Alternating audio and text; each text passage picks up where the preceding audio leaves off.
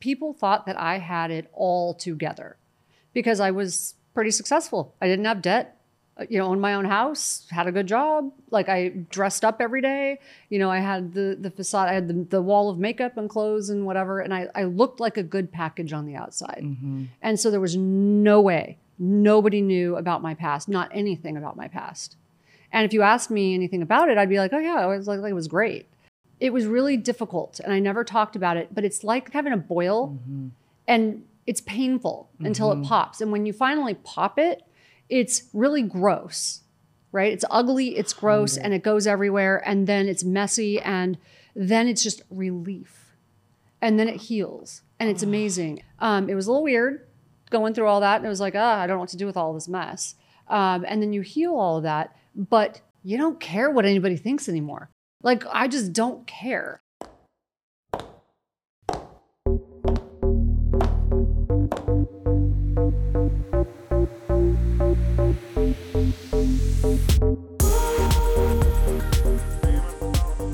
Hey, it's Emily here. You know that uniqueness you have? I call it the it factor. We all have it, but some of us either really need to identify it or start to empower it. This show is all about giving you the lessons, tools, and principles I've learned after building a nine figure sales organization, training leaders around the globe, and working alongside of some of the most influential people in this world. So now it's time to deplug from your outside world and plug into your new world here. Let's dive in. Hello, everyone. I am here today with a badass woman. Let me tell you right now, Tana Amen has changed the game in the nutrition space. She is very well known for her tips, her principles.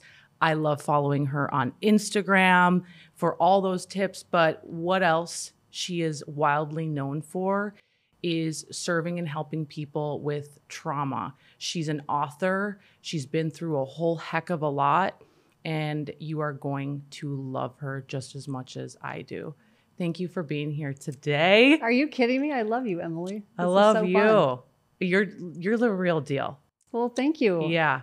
I feel the same. Oh my goodness. You came and spoke at Jake and mine event and you blew everybody away. And I had no idea we had so much in common. So so fun. So much in common. Like just let's start there. Let's start with like your upbringing and what has shaped you and made you just so strong here today as we sit here. Like I just I want everyone to hear your story because we did connect on that, you know? I'm like and, and it's really important for me to say this as you see this polished gorgeous woman who has a black belt by the way uh, who, who you're just so intelligent in the way you speak and connect and train. I think people if they don't know like your upbringing and all that you've fought through and all that you've overcame you're an overcomer.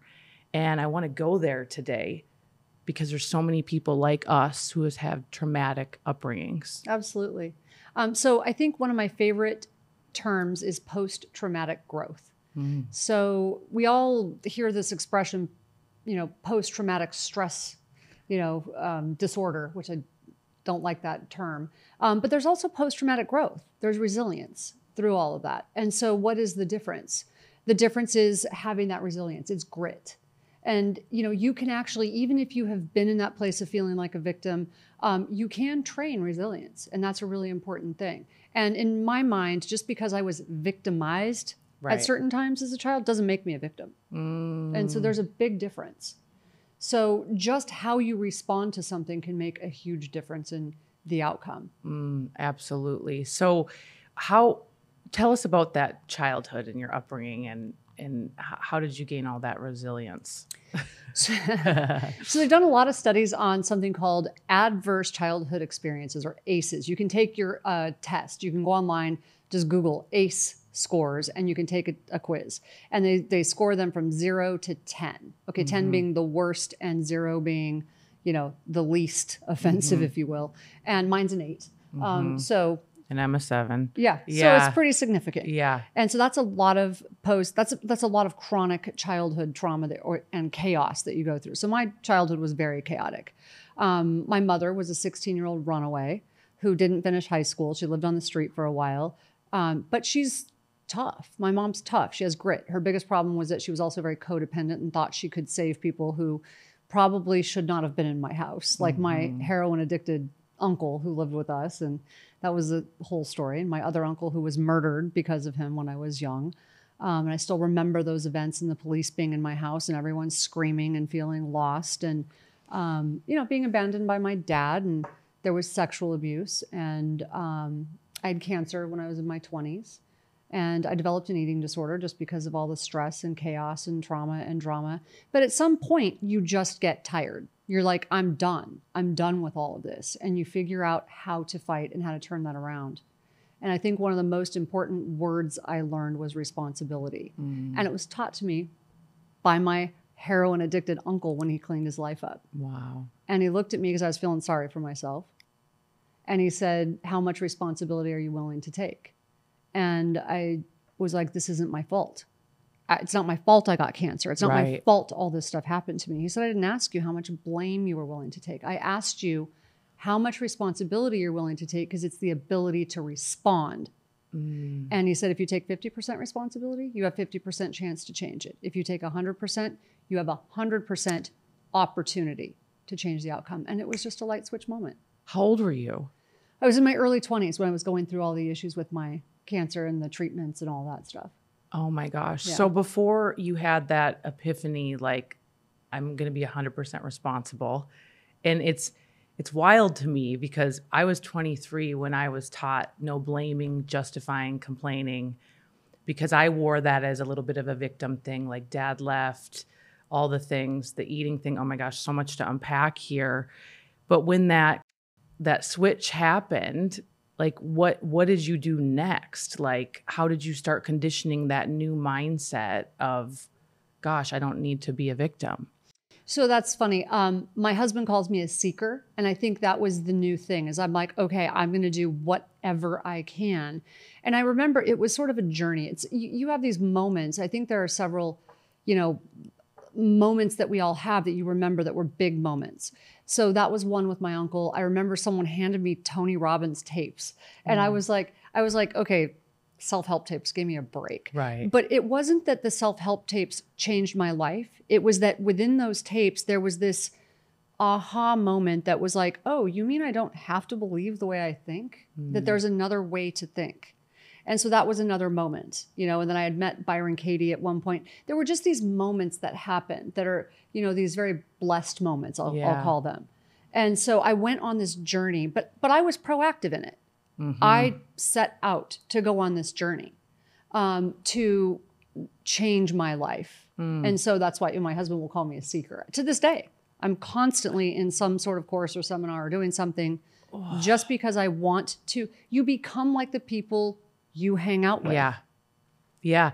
And it's it's that drive though, the seeker part. Oh, I get like fired up right now because I was just talking to someone about this. I'm like, there's two types of people. There's those that buy books, buy courses, go to events, and they just don't read it. They don't watch it. They don't apply it. They don't do anything. And then there's the types that like hang on to every word.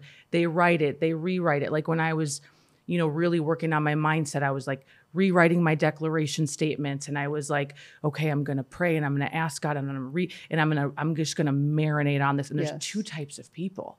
And for you, like Oh, I'd tape them to my mirror. Oh, huh, I love it. And I remember this is really fun because it's I actually wrote about this in my recent book. I wrote a book called The Relentless Courage of a Scared Child. And in that book, I tell this story. Um, I remember journaling when I was at that time in my life and that very vulnerable, critical turning point. And I mean, in detail, what my life was going to look like, where I was going to live. I mean, what neighborhood I was going to live in, what car I was going to drive, what the guy I was going to, you know, end up marrying was going to be like, what, you know, like every single detail. And I forgot about it. Like I put it away. You know, I moved a couple of times and all these things happened. And I came across it. And this was probably mm, maybe 12 years ago, 13 years ago, I came across it. And I, I kid you not, everything on there was like checked off. The only things, I even said I was going to be a New York Times bestselling author. The things that were not um, exactly as I described, the car was the same car I said that I was going to be driving, but it wasn't the convertible because I had a baby. And I was a New York Times bestselling author, but not of a novel, which I had thought I would be. It was of a self help book. It was of, a, of Wow. health and nutrition. And yeah, Oh my gosh, scripting. it was weird. That is was just weird. it's weird, but it's so powerful. yeah. Because the power of your mind, I mean, your Yeah. thoughts matter. Oh my gosh. Yeah. Oh, I want to back it up to the ACE test. Mhm. And and this is how I know is a divine appointment me meeting you because it was so strange. I had never heard of the ACE test ever. 1 month before I met you, I heard of it, took the test, and I started to like really honestly identify and realize wow, this is why I've struggled because I've gone through so much before the age of 18. Mhm. And I, I had no idea of it. And then literally one month later, I met you and you were like, I'm an eight. Actually, Emily, I teach on this. I'm like an, ex- you're like an expert on it. I mean, I was like, this is so, uh, so divine. Um, but, you know, something you mentioned is like, stuff that happens before the age of 18 and, and how it shows up in our life. And for you, one of the things was the eating disorder. Um, can you expand on that a little bit? Like, you know, do you think it's came from what happened when you were younger? Oh, I don't think anything I know it was. you know it was. So um, I'm a self-proclaimed expert on this. I, love because it. Because I did so much work. I, I literally became obsessed when I learned about the power of adverse childhood experiences and what the effect is on your health. I never could understand why I was such a sick kid. I was what you call a frequent flyer in the hospital. I was constantly in the in the doctor's office, in the hospital. I was always on antibiotics. I've had 10 medical surgeries even though I look healthy and it just never made sense to me. And when i heard about these ACE scores and I started really researching it, I was like, oh my goodness. Okay. So when you have a score, so they score it from zero to 10, Yep. if you have a score of four or higher, you are more likely to have seven of the 10 leading causes of illness. When you have a score of six or higher, you die on average of 20 years earlier. And that's of all preventable causes. It's not, at first they were like, well, yeah, that makes sense because you're more likely to be an addict. No, it's of heart disease, cancer, diabetes. It's like of all of all causes that are the chronic diseases that we know of. And so the question became why, and they started researching it. And it's because when you are ex- exposed to that kind of chronic stress as a child, so they did studies, and what happened is your brain, the brain of a, a child who goes through chronic trauma at home, is the same. It's the same as a soldier who comes back from war. Wow. Okay, so they have the same brains when it comes to emotional trauma in their brain, that they look the same. But when you do that as a child, when that happens to you as a child, you have a developing brain. So it's different because it affects how your amygdala develops, how your frontal lobes develop, how um, your hippocampus develops. So it changes things like your memory, your judgment center, um, your uh, emotional, like it fires up your emotional brain and it doesn't develop normally. And that's the problem. And you begin to, it raises cortisol. Yeah. And now you begin to release stress hormones. It's a little like having a tiger around the corner in your house. You never know where the tiger's at, and you're always ready to like be attacked. And so your body just becomes constantly in that state of fl- uh, fight or flight. And this is why you get sick more.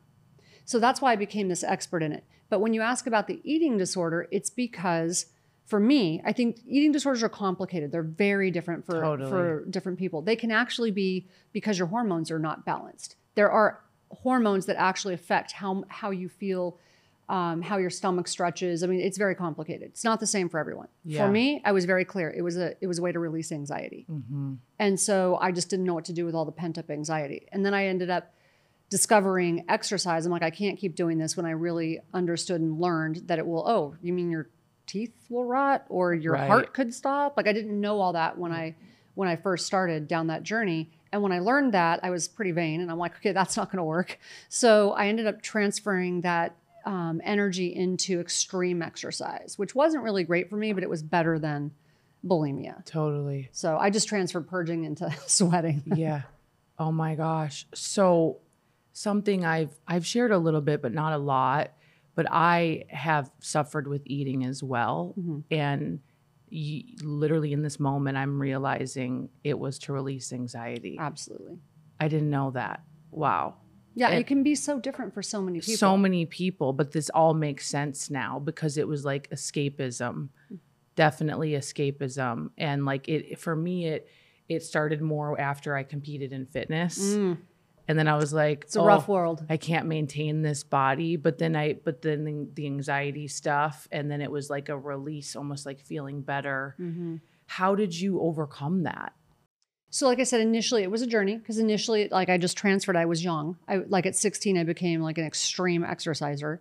Um, so that, I talk about the journey in my book because it's too Yeah. long for right now. Right. Um, but I transferred that energy into exercise, and then over time, it just it became this natural evolution, especially in my early 20s after having cancer. So what happened was when my form of anxiety control was taken away from me when I had cancer, I actually relapsed back into the eating disorder. I thought I would never, that would never happen again. That could never happen again. to me. right. Right. I was over all of that. And then when I couldn't exercise, it shocked me, but that showed back up in my life. And I was I was so freaked out that that could happen again. And that's when I began to really figure out, oh, I actually need to do deeper work on this. Yeah. Like that. So when that word responsibility showed up in my life, it's like, okay, I need to take responsibility for this. And then it took a while, you know, it's a journey, but I started to learn how to manage anxiety for real and not manage it, but actually like dig into it. What's causing it? What's the root cause of this? So Mm. EMDR, I'd say, is one of my favorite things. Um, it's a form of therapy specific to trauma, and it helps you actually reprocess where trauma is stuck in your brain. Okay. So how, when, where, how do we do that? Tell us all about it. So it's very interesting. They've actually studied EMDR on police officers, and after eight sessions, so police officers, police officers who have been in shootings, and so like um, they're very traumatized from it. And so after eight sessions of EMDR, most of them had released the trauma. They'd reprocessed it and learned to like let it go. And so it's, it's not like they don't remember it; they do. They remember it clearly. It's just that they don't have that same trauma reaction to it.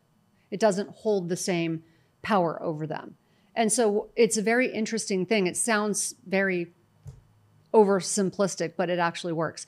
You can either do tapping or you do um, your eyes going back and forth, and they'll hold a little wand or their finger. And while you bring up the traumatic experience, and then there's a way that they do it, it's a whole process. But Yeah. what happens is your brain, which can get stuck in the hemispheres on a, on a traumatic experience, begins to process. And then what you do as that's happening is work your way through it with the help of a therapist. You work your way through that memory, and then they will work you into like, how would you like that to turn out instead? Mm-hmm. So it's it's a mm-hmm. little bit of a process, but it really is about reprocessing in the hemispheres. Wow. It's it's like a shortcut through years of therapy. When did you discover that? So, so my- it was. So th- this is a problem with with dating a shrink. World renowned shrink. Yeah. so I ended up when I met my husband, I almost canceled my first date with him when I found out he was a psychiatrist. But he was too cool, and so we ended up, you know. So I kept thinking, okay, I'll get rid of him soon, and then I never got rid of him. and so finally, he um, his first gift to me was ten sessions of EMDR, and I'm like, oh, you think I'm really screwed up? Like, Oh, what a I'm gift. mess. Oh my gosh. And I was like, I'm not going to therapy and banging my head up against a wall. I had this very, very, I thought what was a good facade. Apparently, it wasn't that good. Um, a great facade. It took me years to build. It was like I, I lived behind this wall of makeup, hair, clothes, and nobody saw behind that facade. I, nobody knew anything, nothing about my past. And so I like talking like this, never going to happen. And so there was this like wall of perfectionism. Wow. And except Daniel, somehow, you know, it's the problem with shrink is that they know how to weasel their way into that. So he gets me these 10 sessions of EMDR, which I didn't want to do. And but when I went, what was so interesting to me is it was so different from going to therapy where you just talked and talked and talked, which annoyed me. Same. And they just get right down to it. And it's just, it's like this shortcut and they just get right down to it. And it just helps you reprocess. And I was shocked at how quickly it began to work. Now, that said, on my own, I ended up doing two years of it because I have a lot of stuff to unpack. Yeah. Yeah. But it was so helpful. and That's that's, I credit that, a big part of that to why we are together today. That's incredible. Yeah. So, so yeah. Oh my gosh. Okay. There's so many ways I want to go. Let's go back to the ACE thing for a minute because I've I've started to have people do the test. Mm-hmm. And I'll be in a room of a 100 people and at least 90% stands up for 1 or higher. But what I'm finding is about 40% stand up for 4 or higher. Mm-hmm. Maybe even higher sometimes. And the big thing that they ask literally they're like, "So what do I do with this?" Mm-hmm. Yeah, because they feel like, well, it's not my fault, but it happened. Right. And the truth is, you can't change that score. You can't go back and change what happened, Right. but you do get to change how you respond to it. oh, Okay, so that's a big thing, and this is this is where people get tripped up. It's like, why again? It's not my fault. Again, it's not my fault. It's, you're not to blame. Those things happened, and that's why I became so obsessed with it, because I'm like, this isn't okay with me. Like I had cancer that kept coming back. I had been through treatment. I've had mul- like 10, like I said, 10 medical surgeries, two of which were from cancer. I've had three, you know, radiation treatments, experimental treatments to get rid of it. And I'm like, this is ridiculous. I was on medications to manage the side effects of other medications. I'm like, I'm done with all of this. But but what do I do? And so when I that's why I wrote 10 books, okay, was because I was like, I need to figure out what to do with this. So I went on this odyssey to figure it out and heal myself. And really, the power of lifestyle and meditation, mm. you know, you, we hear about it so much, and you it's like so overstated. It seems eh, like on Really? social media, and yeah. but it's real. it's real.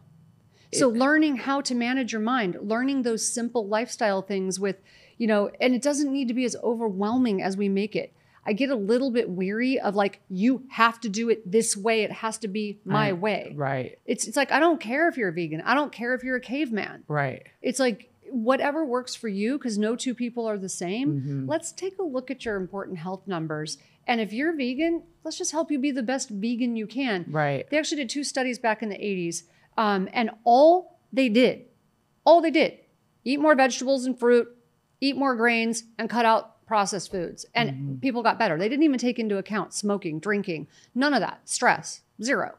And people got better. So we know if you eat more vegetables and fruit and you move your body more and you cut out processed food, you're going to get better. hmm So let's just start small Yeah. start small, start where you're at, take your own values into account. And if you're a vegan, let's make you the healthiest vegan. If you like meat, eat Yeah. healthy meat. Okay. Yeah. Just figure out what works for you. There's no one plan that works for people, but the power of meditation and prayer Mm, go so far so far. for managing your stress. Yeah. You know, if you don't want to go to the gym for an hour a day, go for a walk. Right. Just start small. Yeah. What I have found is in these environments, a lot of people, like if they were molested, if they were in an environment where mom got beat up all the time, all the things, it's like what I am surprised at, they haven't even like admitted it, talked about it. I had a couple uh, uh, about a month ago, they pulled me aside from stage and they said, We've been married. And like he just told me during this exercise that he was molested. And like we have kids. And like, I'm like, it's the first time they're ever even talking about it. And I'm like, okay, if if you don't heal, if you don't recognize first, and how are you gonna be able to heal something you're not recognizing? Well, and if you don't heal from what, if you don't heal from what hurts you, you bleed on people who didn't cut you. And so that's it's a really important thing. And so people walk around going, I did it for until I was in my late 30s. I'm fine. Fouled up, insecure, neurotic, and emotional, but I'm fine. same, same. And I really struggled with uh, men and relationship and letting love in. Mhm. Like Oh. when I first met Jake, he was like everything I wrote out. I went to the beach and I wrote out what I wanted in a man. I was not going to settle. But then when he finally arrived, literally with roses all the time and all the things, It felt weird. It didn't feel natural. I rejected him. Me too. Yeah, they try to love you, and I was like, no, there's got to be something. Yeah. Yeah, I'm waiting for the other shoe to fall. yeah, Yeah. No, we could go on and on about this. So Daniel will, he jokes around. well, I try to say I didn't, but it's probably true. He's like, I, he'll tell people I tortured him for the first year and a half. Why he tolerated it, I have no oh idea. Oh my god! But he'll say that I tortured him. He's like, he'll he'll say because I knew that you were amazing and that you had been through a lot. And he's like, I just knew that there was more under there. And I'm like, I I pushed him away. I broke up with him three times. I was fine as long as we just dated casually. but he kept wanting to marry me. And I'm like, Stop it. Stop it. Because I'm like, it freaked me out because I'm like, he, first of all, I thought he was manipulating me. Yes. I'm like, nobody is this nice. And I'm waiting for the other shoe to fall. Yep. He's full of it. Yep. He's just, he's playing a game to get me to, to like, yeah. to manipulate me to do what he wants. And he's way too nice and it's all BS. And so I just kept breaking up with him. Oh my God. We are. s- No, I had to, so that was what EMDR helped me with. It helped me reset that template because my template was set for men to be abusive or manipulative or so when they're not, it feels unnatural. Mhm. When they're not, you think something's wrong. Mhm. And you have to do that work if you ever want to have cuz he literally I did the same thing. I wrote hit, wrote it out and he fit everything I wanted in a man. He fit everything. But then when that shows up, you're like, "Wait, that's way too good. That Uh-huh. doesn't make sense and I'm not used to good. Yeah. Good is too good for me." Yeah.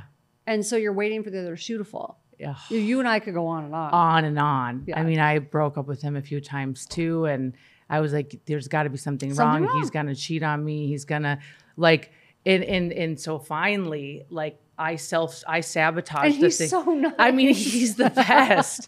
I mean, and for he's so good looking yeah, and he's I know so sweet. it's it, it's the love of my life, and but but I had to go because so many women will be like, I want that, I want that kind of relationship that you guys have, and they've been through trauma, drama, all the things, and like.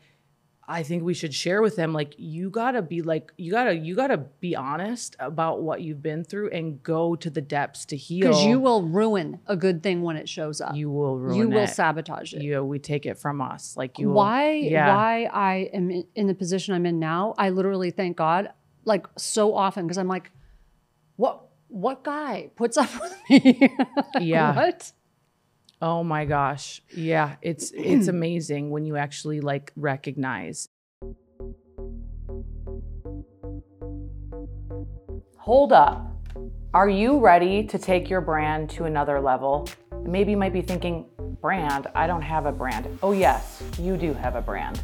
And chances are, if you're listening to this right now, you also have a message that you are ready to get out into the world. Well, if that is you and you want to take things to a whole nother level, when let's just face it, it's required in 2023 if you want to stand out in a noisy market, then I want to personally invite you to the It Factor Bootcamp Branding Edition. Now, this is not just any boot camp. What this is, is a couple days of you away from your crazy busy life, and we have curated two days of absolute brand integration. We are going to be helping you identify your brand message. We're going to be showing you how to create next level content, have a plan that matches whatever it is that you're selling and who you're selling it to. We're bringing in some of the best PR people in the world to teach you how to self promote and then also how to stand out and to really create that halo effect, what I like to teach on. There's so many other details happening, but what this is is an intimate two days with myself and my partner Jake. And I promise you, by the time you leave, you will feel equipped and totally ready to take your brand to another level.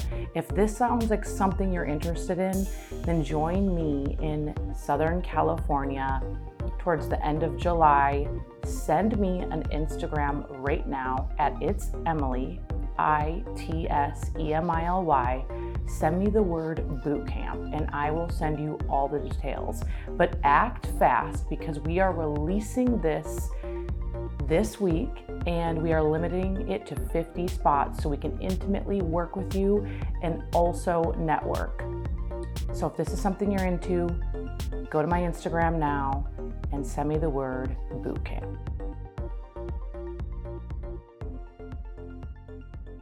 You know, I want to talk a little bit about the wearing the mask thing because again, like so many people can relate, I can relate as well. Like I didn't share certain things. I'm like, I don't want people to think something about me. Like it's like I just wore a mask. And how long did you do that? And when did it start to come off? Oh, when I was like 38, 39. yeah. Like, don't be me because it's miserable. And so I had this this very very solid. People thought that I had it all together because I was pretty successful. I didn't have debt. uh, you know, owned my own house, had a good job. Like I dressed up every day. You know, I had the the facade, I had the, the wall of makeup and clothes and whatever, and I, I looked like a good package on the outside. Mm-hmm. And so there was no way, nobody knew about my past, not anything about my past. And if you asked me anything about it, I'd be like, oh yeah, it was like, like it was great. And I would just there was no way you were gonna know that. And so it took it took Daniel actually getting below that. And so um, it was really difficult and I never talked about it, but it's like this, it's like this, it's like having a boil. This is gonna be really gross, but it's like having a boil Mm-hmm. and it's painful until it pops. And when you finally pop it, it's really gross, right? It's ugly, it's gross, and it goes everywhere, and then it's messy, and then it's just relief. And then it heals, and it's amazing. And what happens is, for me, after that boil popped, um, it was a little weird going through all that, and it was like, ah, I don't know what to do with all this mess.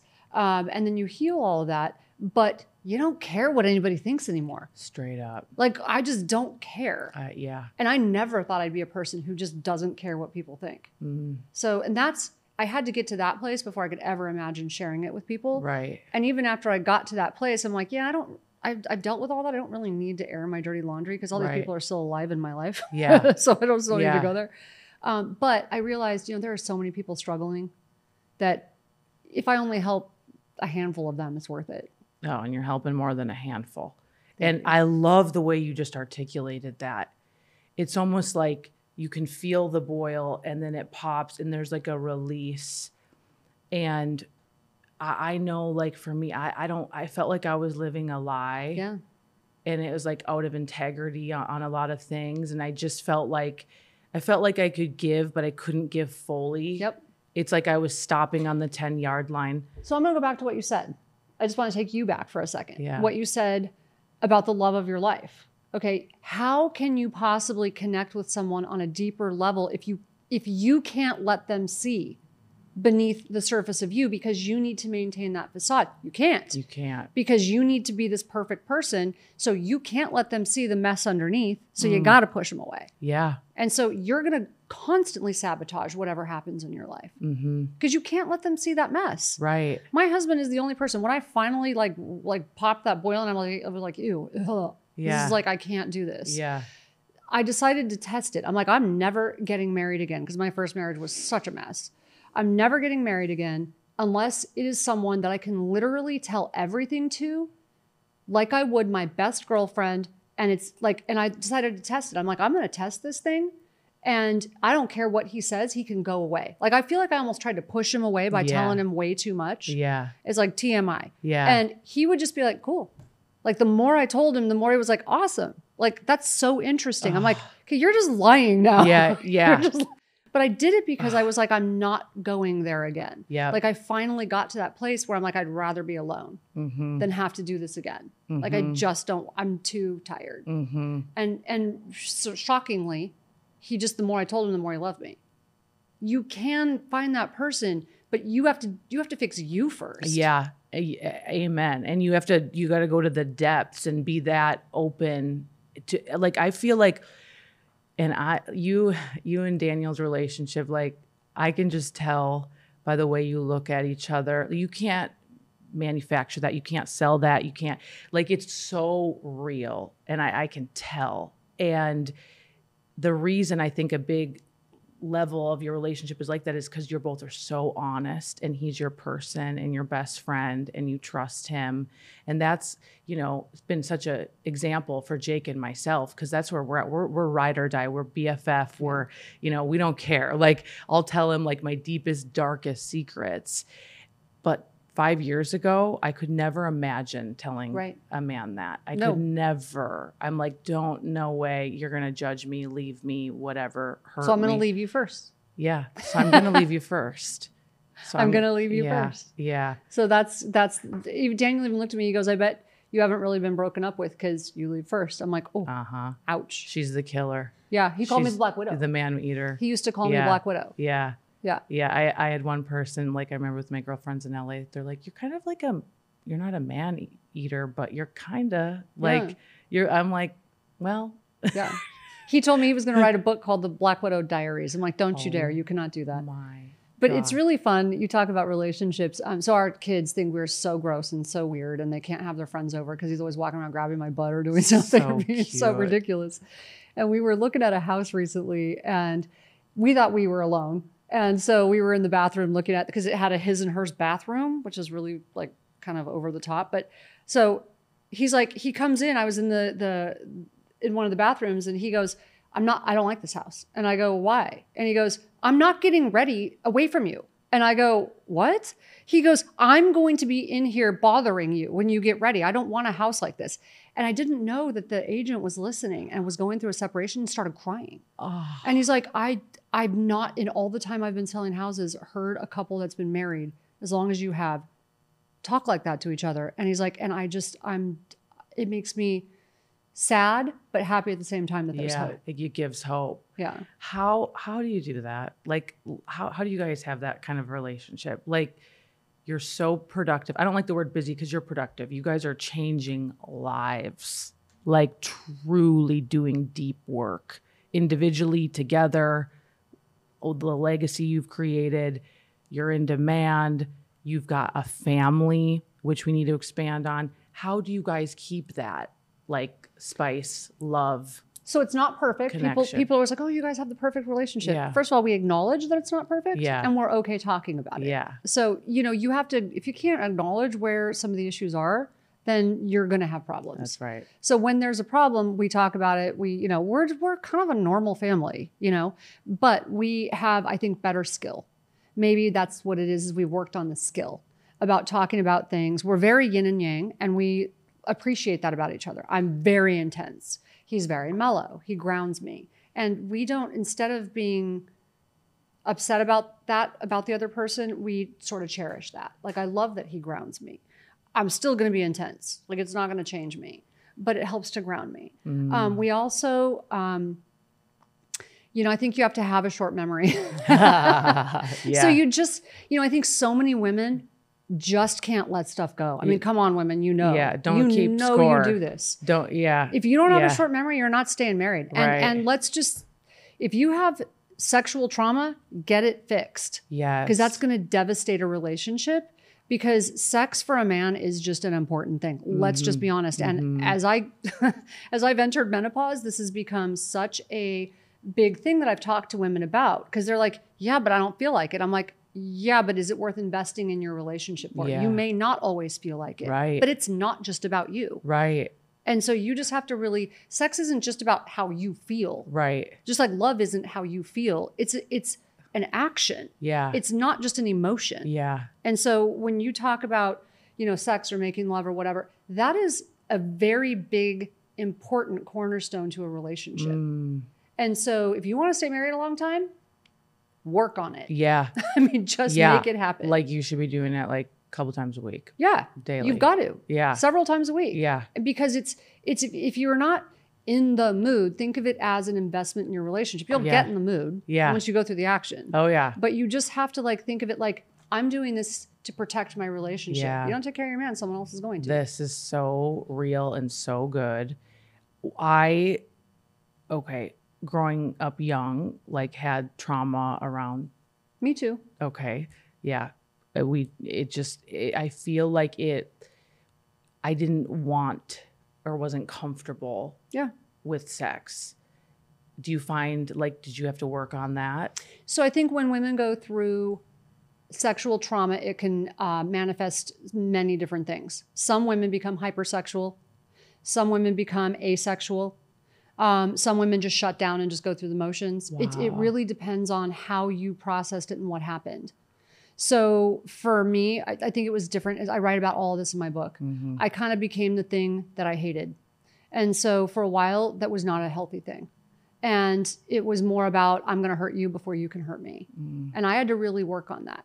It was, it was not, that's why Daniel called me a Black Widow. I was like, yeah, no, you're not going to get that chance. And so I'm like, I'm going to play the player.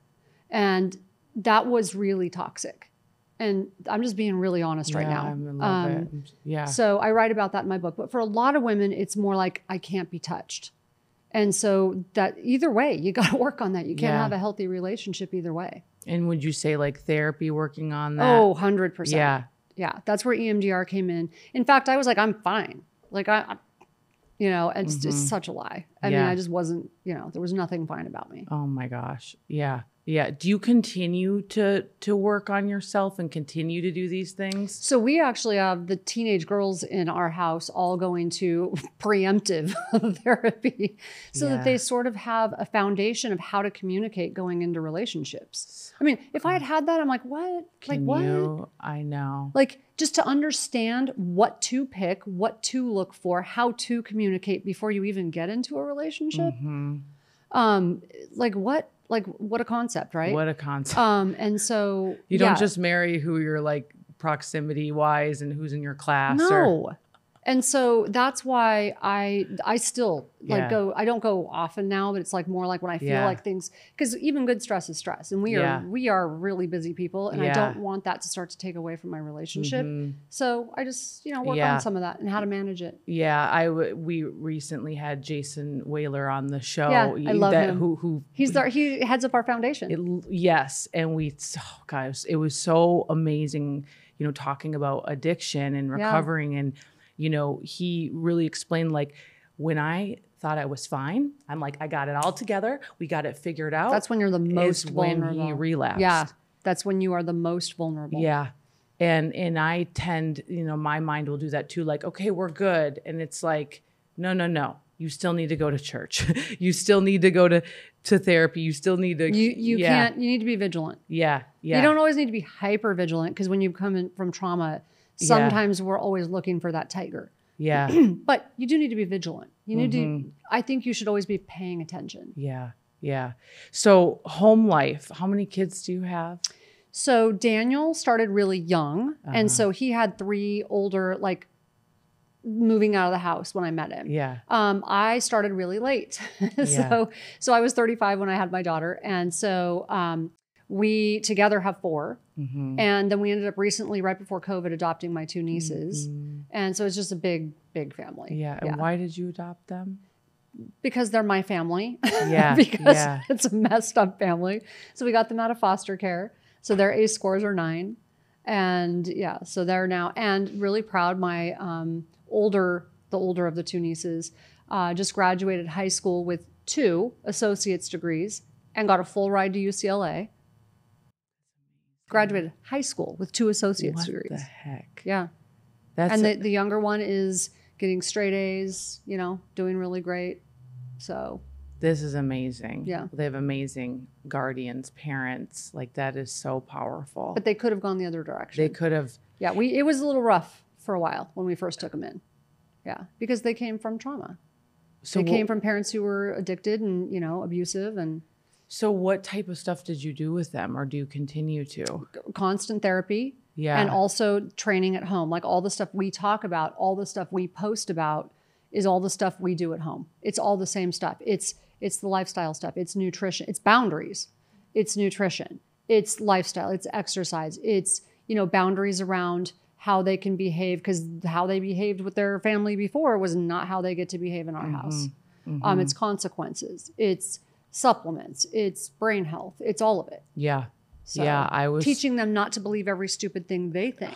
so powerful. So powerful. How you know, a question I get, you know, because you are the unicorn of your family. You've you know, and which is so inspirational. Uh, But do you ever find that like do you do you want to talk to your fa- do you how often do you talk to your family do you because you're so different and you've you're growing and healed and i mean it's it's so inspirational do you ever have like a, a resentment or like you know what i mean like oh, lots of resentment. yeah like how that does I work on. yeah Yeah. yeah, So, um, so I'm close to my mom. So Okay. my mom, the runaway who never graduated high school, actually retired very wealthy.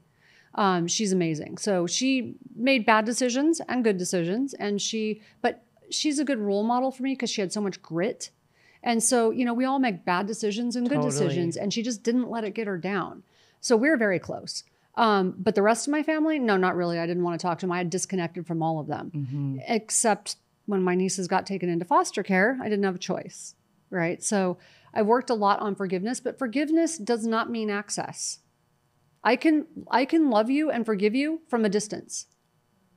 So that for me was really important. Forgiveness does not mean access. That everyone just needs to like marinate on that. That that is so major because I forgave a, a family member that was toxic and then I kept giving them access and it kept hurting me and hurting me and it was like I'm not drama but for some reason there's drama and fine Oh, and they will call you a bitch. oh oh And guess what? selfish And I'm like, okay, you care more you. about your career all the things. Thank you. all the things. And finally like there was a point where I kept allowing access. And I remember like being a senior in high school it was it was parents night where you make the little the little volleyball with their names on it. And it was like I'll be there. Wasn't there. And I was like I cannot keep getting hurt like this. This is like so the whole access thing that's where uh, why when I learned that it was like so much peace way less drama but I get that question a lot where like I want to get better I want to grow but it's like you keep letting But you have to work on code. If, if you're a person who keeps letting it happen, then you have to ask yourself why you keep letting it happen. Why you feel bad when they cry and whine about it, because that's codependency.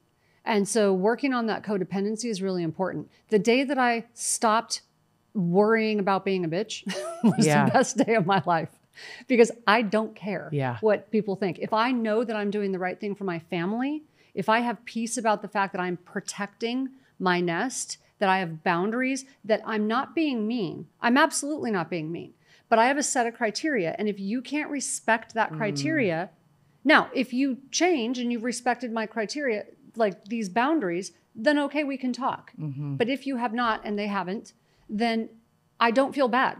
yeah I my I know my first priority is to my family. Yeah. My first priority is to protect my daughter, protect my marriage, protect and so they will come up with every excuse in the world as to why I am a horrible person. Mm-hmm. And I'm just like, thank you. Yep. Next. Yep. Yeah.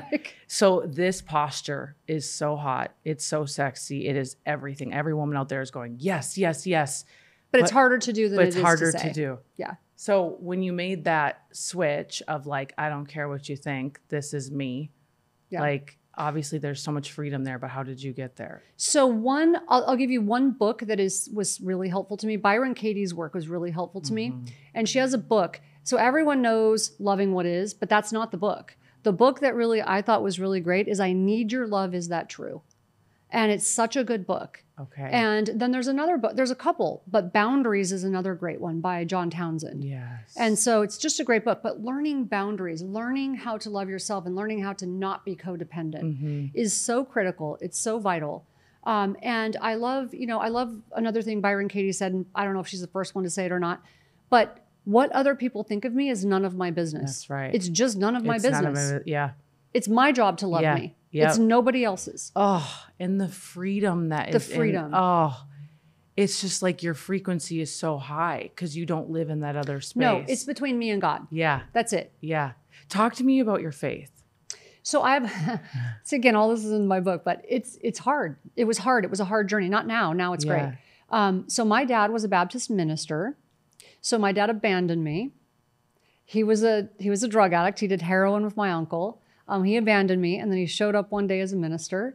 And um, yeah, that was really interesting. But he didn't act like a minister. And then I had my two half sisters. So he got remarried and had my two half sisters and then started doing drugs with them and got divorced again. And um, it was a really messed up story. I mean, when I tell you it was a messed up story, he embezzled money from his church. And so I stopped talking to my dad way early on. Like when I was like 17, I stopped talking to him. Um, I wanted nothing to do with him. I ended up taking him into my house. That's a whole nother story when he was diagnosed with Alzheimer's disease. So that's a, a thing. And that's when I learned how to forgive. And so my faith through that journey was really greatly affected greatly affected. And I'm like, if this is what God is like, maybe God's like every other man in my life. And I wanted nothing to do with that. And then I had a lot of deep work to do on myself, which I did. And it was like, I, with the help of some friends, um, it's like, am I going to really lose my soul over another man's mistake? Because he's a man. Right. That's not God. That's Right. man. That's a man. yeah.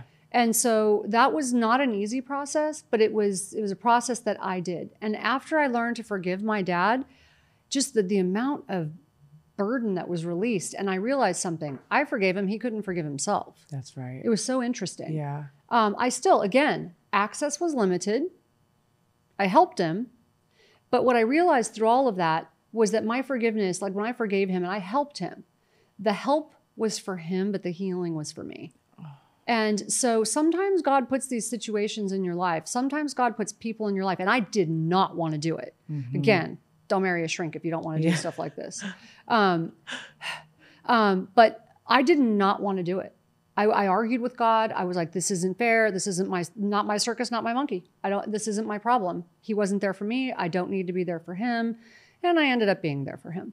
And then I realized, oh, there's a reason you you did this. I had already become really good at being a bitch. I didn't need to go backwards. Mhm. And then I realized, okay, wait a second. You needed me to heal. Like the healing was for me. And so I when you argue with God, one of you is going to lose Yeah. and you don't want it you don't want you know if, if you win an argument with God, you lose. If you lose an argument with God, you win. Yeah. And so um, it took it took a bit. It took a bit. Yeah. So so did you so were you resentful? Like were you just like I don't I don't want a relationship with God? Like did you Oh, did with you- God? Yeah, like oh, initially, initially yeah. I thought if I thought God's probably like every other man in my life. It's just ridiculous. Like I don't want to do this. He's going to hurt me. You know, whatever. Um, or it's just you know not real. Yeah. And then because of some, and I don't believe in coincidences, a couple of really important people that came into my life that had a big impact on me. Um, that were very faith driven Mhm. and just really turned my my view around and I gave it a chance. And then there are things that happen that are just not coincidence. Mhm. And you realize my dad had nothing to do with God. My dad made bad choices. He's a man. Right. And so, and then God's been a huge, just it- like my faith is great. It, it took a while. Religion for me was hard. Yeah. For a while. Yeah. Like Yeah, it's, yeah. you know, still sometimes religion is Yeah. hard because we see people make mistakes all the time. Yeah. But I read the Bible cover to cover. I did that for myself. You did. And yeah, during COVID, I'm like, I'm going to dig into this. wow. And I did it because I was tired of hearing little one verse spin offs and people like throwing out a whole motivational speech about it. And I'm like, I don't think that's what that means. It's true. This is very scary. It's like Yeah. new, new age Christian. it was weird. It's it's like a blend, and it's like no, no, no. That's really not what that means. That's not what it means. right. And so we get so twisted up over, you know, and now we're in this whole fight over, you know, like, dear Lord, all these movements, all these social I movements, know. and they're like anti religion because they're like, but Christians claim this. And I'm like, no, actually, the Bible doesn't claim that. Right. Churches claim that. it's so. but the Bible it's doesn't. It's a whole deal. yeah, it's a whole yeah. deal. This is amazing that you actually read the Bible, the whole Bible. Yeah. No, I want to do it again. So the first time I did it, I decided I was going to do it like bird's eye view. Like I needed to see the forest from the trees. So it was more just like a distant view. Now I want to actually dig in a little bit deeper. And so take say take more time because it's so weird. I'm going to go down a whole rabbit No, hole. I I, I no, I love Um, this. But there are like we get there are certain words in there that if you don't take time to go, okay, what did that mean in that time? yeah, Like the Greek, the Hebrew, Yeah. like the time, the vernacular right, of the time. Because Right. I mean, sick now doesn't mean sick meant. Yeah. You know, sick means different Yeah. things today. yeah, So you have to know the vernacular of the time. And if you start to dig into that, you're like, whoa, like that doesn't mean what, like it's not a literal translation, doesn't translate. hmm And then you start to go, okay, wow. Like it's just sort of mind bending. It is. It is. I have been really trying to learn the Bible, like truly, because what I have recognized, uh, to your point, there's a lot of churches that they're preaching stuff that is again, it's it's uh, it it does not go with the Holy Bible, Mm-mm. And it's like this new, it, it's just this blend, and it, it it leaves people so confused, and we're gonna pass that on from generations if we don't learn the Well, and it's more about it's which you know, there's nothing wrong with feeling good. It's more about a motivational thing though, and it's like these five points about this one verse, but the one verse was out of context to begin with, and I'm like, oh, okay, I don't know if I like that. yeah, So, yeah. So, what other ways do you grow your faith? Like Bible reading is huge. So, I mean, prayer and meditation is probably the biggest way. same. Um, especially during COVID, and and oh, and I did join, you know, like a, a prayer group during that time because we couldn't go to church. So there's a group of women that were Yeah. really special in my life yeah. because I was pretty angry and I had to work on that anger. Yeah. And I'm like, I don't think God wants me to be angry, even though I'm angry during this time. So I Yeah. joined a, a group. Yeah. Prayer is so amazing. Yeah, it is. How it and see, I think of prayer and meditation as the same. So same. So a lot of Christians get really hung up on this word meditation. I know, And I'm like, the Bible talks about the word meditation is in there, like meditate on, you know, right. all day, you know, day and night. And so it's in there so over and over and over. To me, they're the same. I think of, I think of prayer as talking to God, meditation as listening to God. yes. It's just kind of my quiet time. Yes. So good. Oh, you like there's so many parts that I want to talk to you about because you're just like so multifaceted. And it's like I'm old. no. of course I am. no, but you don't like I'm staring at your skin and I'm like you're hot Says you. Can, can we no like oh my gosh you're seriously like so beautiful inside Thank and you. out. And you know I know that health and nutrition is such a huge part. And I'm like I are you are you keto? Like can you I know my girls they want they want to know right now. Cuz like I'm like how do we look like you look like snow white skin you're so healthy and fit so you're gonna hate me because I like this is a big point of contention with my social media team that's always trying to get me to do get ready with me videos. I'm like, I'm not doing that. Those are for 19 year olds. I'm just oh not doing it. God, you're because exquisite. because people ask that question a Yeah, lot. you're But here's the thing: the truth is, I was an esthetician before I became a nurse, um, and what I learned is that most products are nonsense. Just the truth. All these like billions of dollars and you know, whatever, all these thousands of dollars that women spend on all these products, um, most of them are just nonsense. There are a few that really work.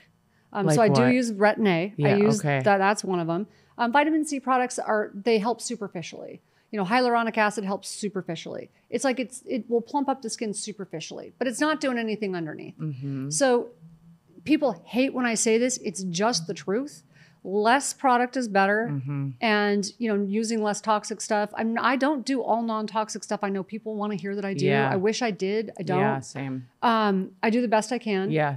but it's really more about the inside out. So someone said to me something really interesting. I think it was Josh Axe. Um, I was doing an interview with him a long time Mm-hmm. ago, and he said, "I can see what you've been eating on your skin." And I was Mm. like, "It was." I'm like, "What? Do I have something on my face?" He goes, "No, I can see what you've been eating." And what he meant is, he's absolutely 100% right.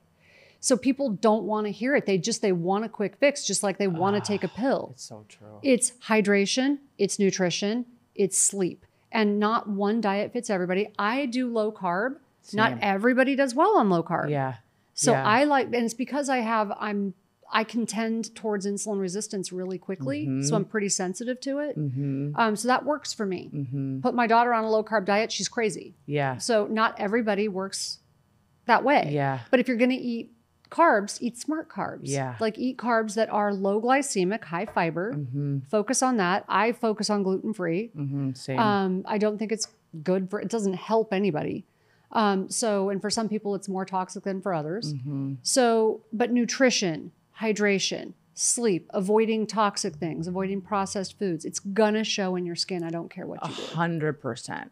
Like if I I don't do much dairy at all and I'm I I work very well on low carb. Yeah. I've tested it, I feel it, I know it. I'm more My energy. yeah, keto That's where that's the lane that I stay the healthiest, the leanest. But it is so And you probably don't have dips in your no, energy. No, I, Yeah. I I intermittent fast. It works extremely well for me. I feel like it's anti-aging. It is. And I intermittent fast too. Okay. So I do the same thing. when do you when's your window? So I'm I'm terrible. Don't listen. Yeah. Like nobody follow this because Yeah. it's not. Um, I just I eat the most at night. I shouldn't, Same. but I just because I'm not hungry in the morning, and I'm just my body just isn't that hungry. So I tend to eat the most at around six o'clock. yeah. So I have like sort of a moderate sized lunch, and then I'm not really that interested in food. Like dinner, I'm starving, Same. and so that's when I tend to eat the most. And Yeah. it should be the other way around. And Yeah. but that said, if someone is really trying to get their health under control and they're starting from a place of like saying they're very overweight or they're not healthy, I would not recommend that starting that way. I would recommend, I'm actually wrote the Omni diet and I would Mm-hmm. Yeah. recommend starting with eating small meals throughout the day just to get it under control because otherwise Mm-hmm. you're going to be hungry and feel deprived. Mhm. So you start with breakfast so that you get your blood sugar straightened out, um, you work up to something like. Yeah. what I do. Yeah. You know what I mean? That's exactly what I did. I started like small meals Yeah. and then it was like I discovered intermittent fasting and I I feel like with traveling and Yeah. time changes like I can just crush life with intermittent fasting. Yeah. I love it. And then I I, I same thing. I have my dinner. I enjoy more. Yeah. It, it's Me too. It's so, so I try not to eat too close to bedtime, Yeah. but you know, it's just my favorite meal. Yeah. That part of it's because we always sit down together at dinner.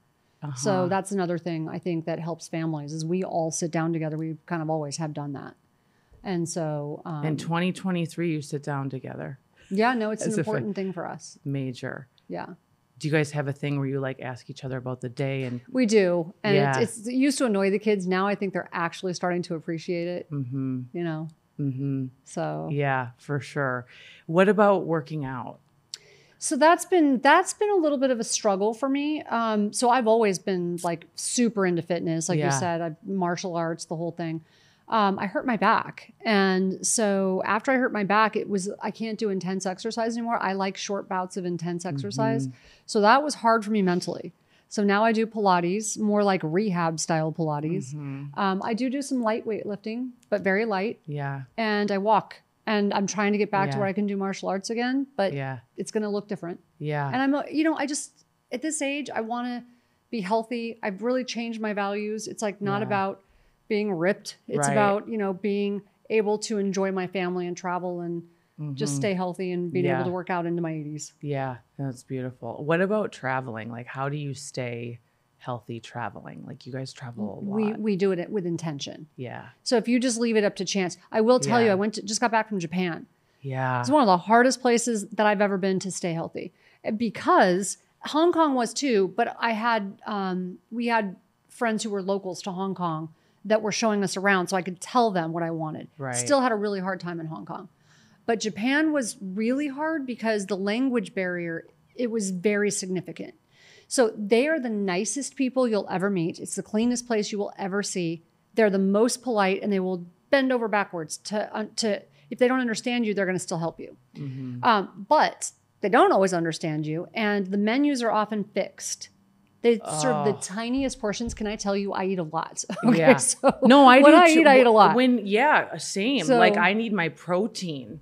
These people eat such small portions, and I'm like, I, I'm going to starve because I don't eat the grains. I don't eat the rice, and Same. so I'm like, it will show up, and they use vegetables as a garnish, and I'm like, no, no, no, no. I need like I need like four times the size Right. servings of vegetables. Yeah, and not the rice, but they won't substitute. So a lot of the restaurants don't substitute. So I had to order like four things. And finally, by the third day, I was starving and I ate the rice. I'm like, I'm going to die if I don't. yeah, yeah. So it can be challenging. But aside from that, normally, like if I'm going to Europe, it's Yeah. not that hard. Yeah. So one of the first things my daughter and I do is we look up healthy places. And Yeah. most places have, you know, Yeah. health restaurants and Right. keto and whatever. Right. Yeah. I just set standards, like even traveling for speaking hotels. I'm like, Whole Foods straight away. Yeah, get my same thing. berries. I everywhere I stay it has a kitchenette, and you know, because so many people ask, like, "Well, I travel." It's like you just have discipline. Like eh, that's really the thing, and I think a lot of people they associate like getting on a plane, traveling is like, oh, fun dinner, and it's like, No, it's, No. it's challenging. yeah, and, And I- so I learned one thing from my friend JJ Virgin. I like this expression order of the menu, not from the menu. Oh, And so I'm like, what? And then it, then it made sense. It's like, oh, if they've got something on the menu, you can or, like Yeah. find a way to order it not necessarily together the way they have it. yeah, So you can always pretty much order chicken and vegetables. right, You know, so you just you figure out how to like get them to work with you. Get a salad and some chicken. mm-hmm. And so I often do appetizers, you know, so I can do it that way. Yeah, so good. What's your favorite like supplement that you're like, this is a must have? Oh, you just opened the whole thing. Yeah, Um. I take like so many supplements I love um, it. because it's sort of how I was able to get off of some of the medications. 100%. So yeah, so I take a lot of supplements, but I think for most people, like I have, I have those go tos that the average person, like these are the staples that most people should be taking. So obviously a good multi vitamin D is critical. It's critical for so many things. It's critical for your immunity, for blood sugar, for you know, for diabetes, heart disease, COVID. Mm-hmm. It's- critical for so many things. So vitamin D, probiotics. If your gut's not right, your brain's not going to be right. Um, uh, yeah, so those are some of the basics. So you're, um, I know I'm missing something, um, but for those are like sort of the things for everybody. Yeah. But then you've got from there you want to individualize it. So we actually have a site called brainhealthassessment.com that will help you with like your your more cognitive like um, performance type Mhm. supplements and they're different for everybody. Yeah. So if I take 5-HTP, I feel like I'm stoned. But if I take um, something called focus and energy energy which is like ashwagandha and it's more of a stimulating. Yeah. It's got like green tea in it. Like adaptogens. or- Yeah, and so that actually helps me. That Yeah. actually helps to increase focus. So I can take GABA and that will settle down my emotional brain, and I love that. So that will help me go to sleep. So for sleep, I love GABA. Um, I like a little bit of melatonin, my magnesium, Mhm. but then in between there, I take a whole bunch of stuff. Yeah. So- yeah, yeah. I love it. I love it. So people can check out Mm. the site and then, you know, I think something that's so important is getting your brain scanned Hmm. like majorly so you can, you know, see what's going on. Like did, did you did did you start like dating Daniel and he had your brain scanned right away? Yeah, I didn't know who he was when I started dating him for three weeks. But then he invited me to the clinic, and I'm like, oh, this is interesting. I was a neurosurgical ICU nurse, so I was like interested in it. And so he's like, oh, you haven't seen the clinic? Like, let me show you the clinic. And I'm like, oh, that's really fascinating. And so he scanned me two weeks after I started dating him. And it was very interesting. Um, and he's like, when did you hit your head? He's like, when did you have a head injury? I'm like, I haven't had a head injury. Like, as a neurosurgical ICU nurse, I was like, like I was a trauma nurse. To me, that meant coma, cracked Right, skull. you know. right. I did have a car accident, but I walked away from it, so I didn't think it counted. And he's like, No, I can see where you hit your head. And I'm like, Really? And so it's really interesting. Like you can actually see if your brain works too hard, if it doesn't work hard enough, if you've had, you know, a head injury like that. What about like any of the trauma being from your? Emotional trauma, absolutely can see it. It shows up as a pattern in the brain. Yep. And we can separate. We actually published a huge study showing that you can separate and um, differentiate emotional trauma from physical trauma like 90% of the time. And how important is that when you've got soldiers coming back from war and they're all being put on the same treatment, except emotional trauma and physical trauma are radically different. In one, your brain works too hard, and the other one, your brain doesn't work hard enough. So if you put everybody on the same treatment, some of them get radically better and the others kill themselves. So does that make sense? No. No, some get worse and some get better. You need to know. Wow. Is their brain working too hard? Is it not working hard enough? So then you yeah, you can see this and then prescribe the right supplements. Well, and the right lifestyle The right stuff and the, everything. Do they need hyperbaric oxygen? Do they need, you know, what do they need? Wow. Do they need EMDR therapy? yeah. Or do they need something to stimulate blood flow to the front of their brain? Mm.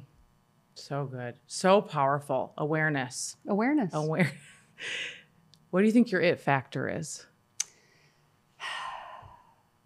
You know, I honestly think what we talked about a little bit so boundaries Mm-hmm. and just not really getting to the point where I don't really care what I'm super compassionate. Yeah. I love people, I love to help people, but I don't really care what they think. Yeah. And so I think there's a lot to be said for that.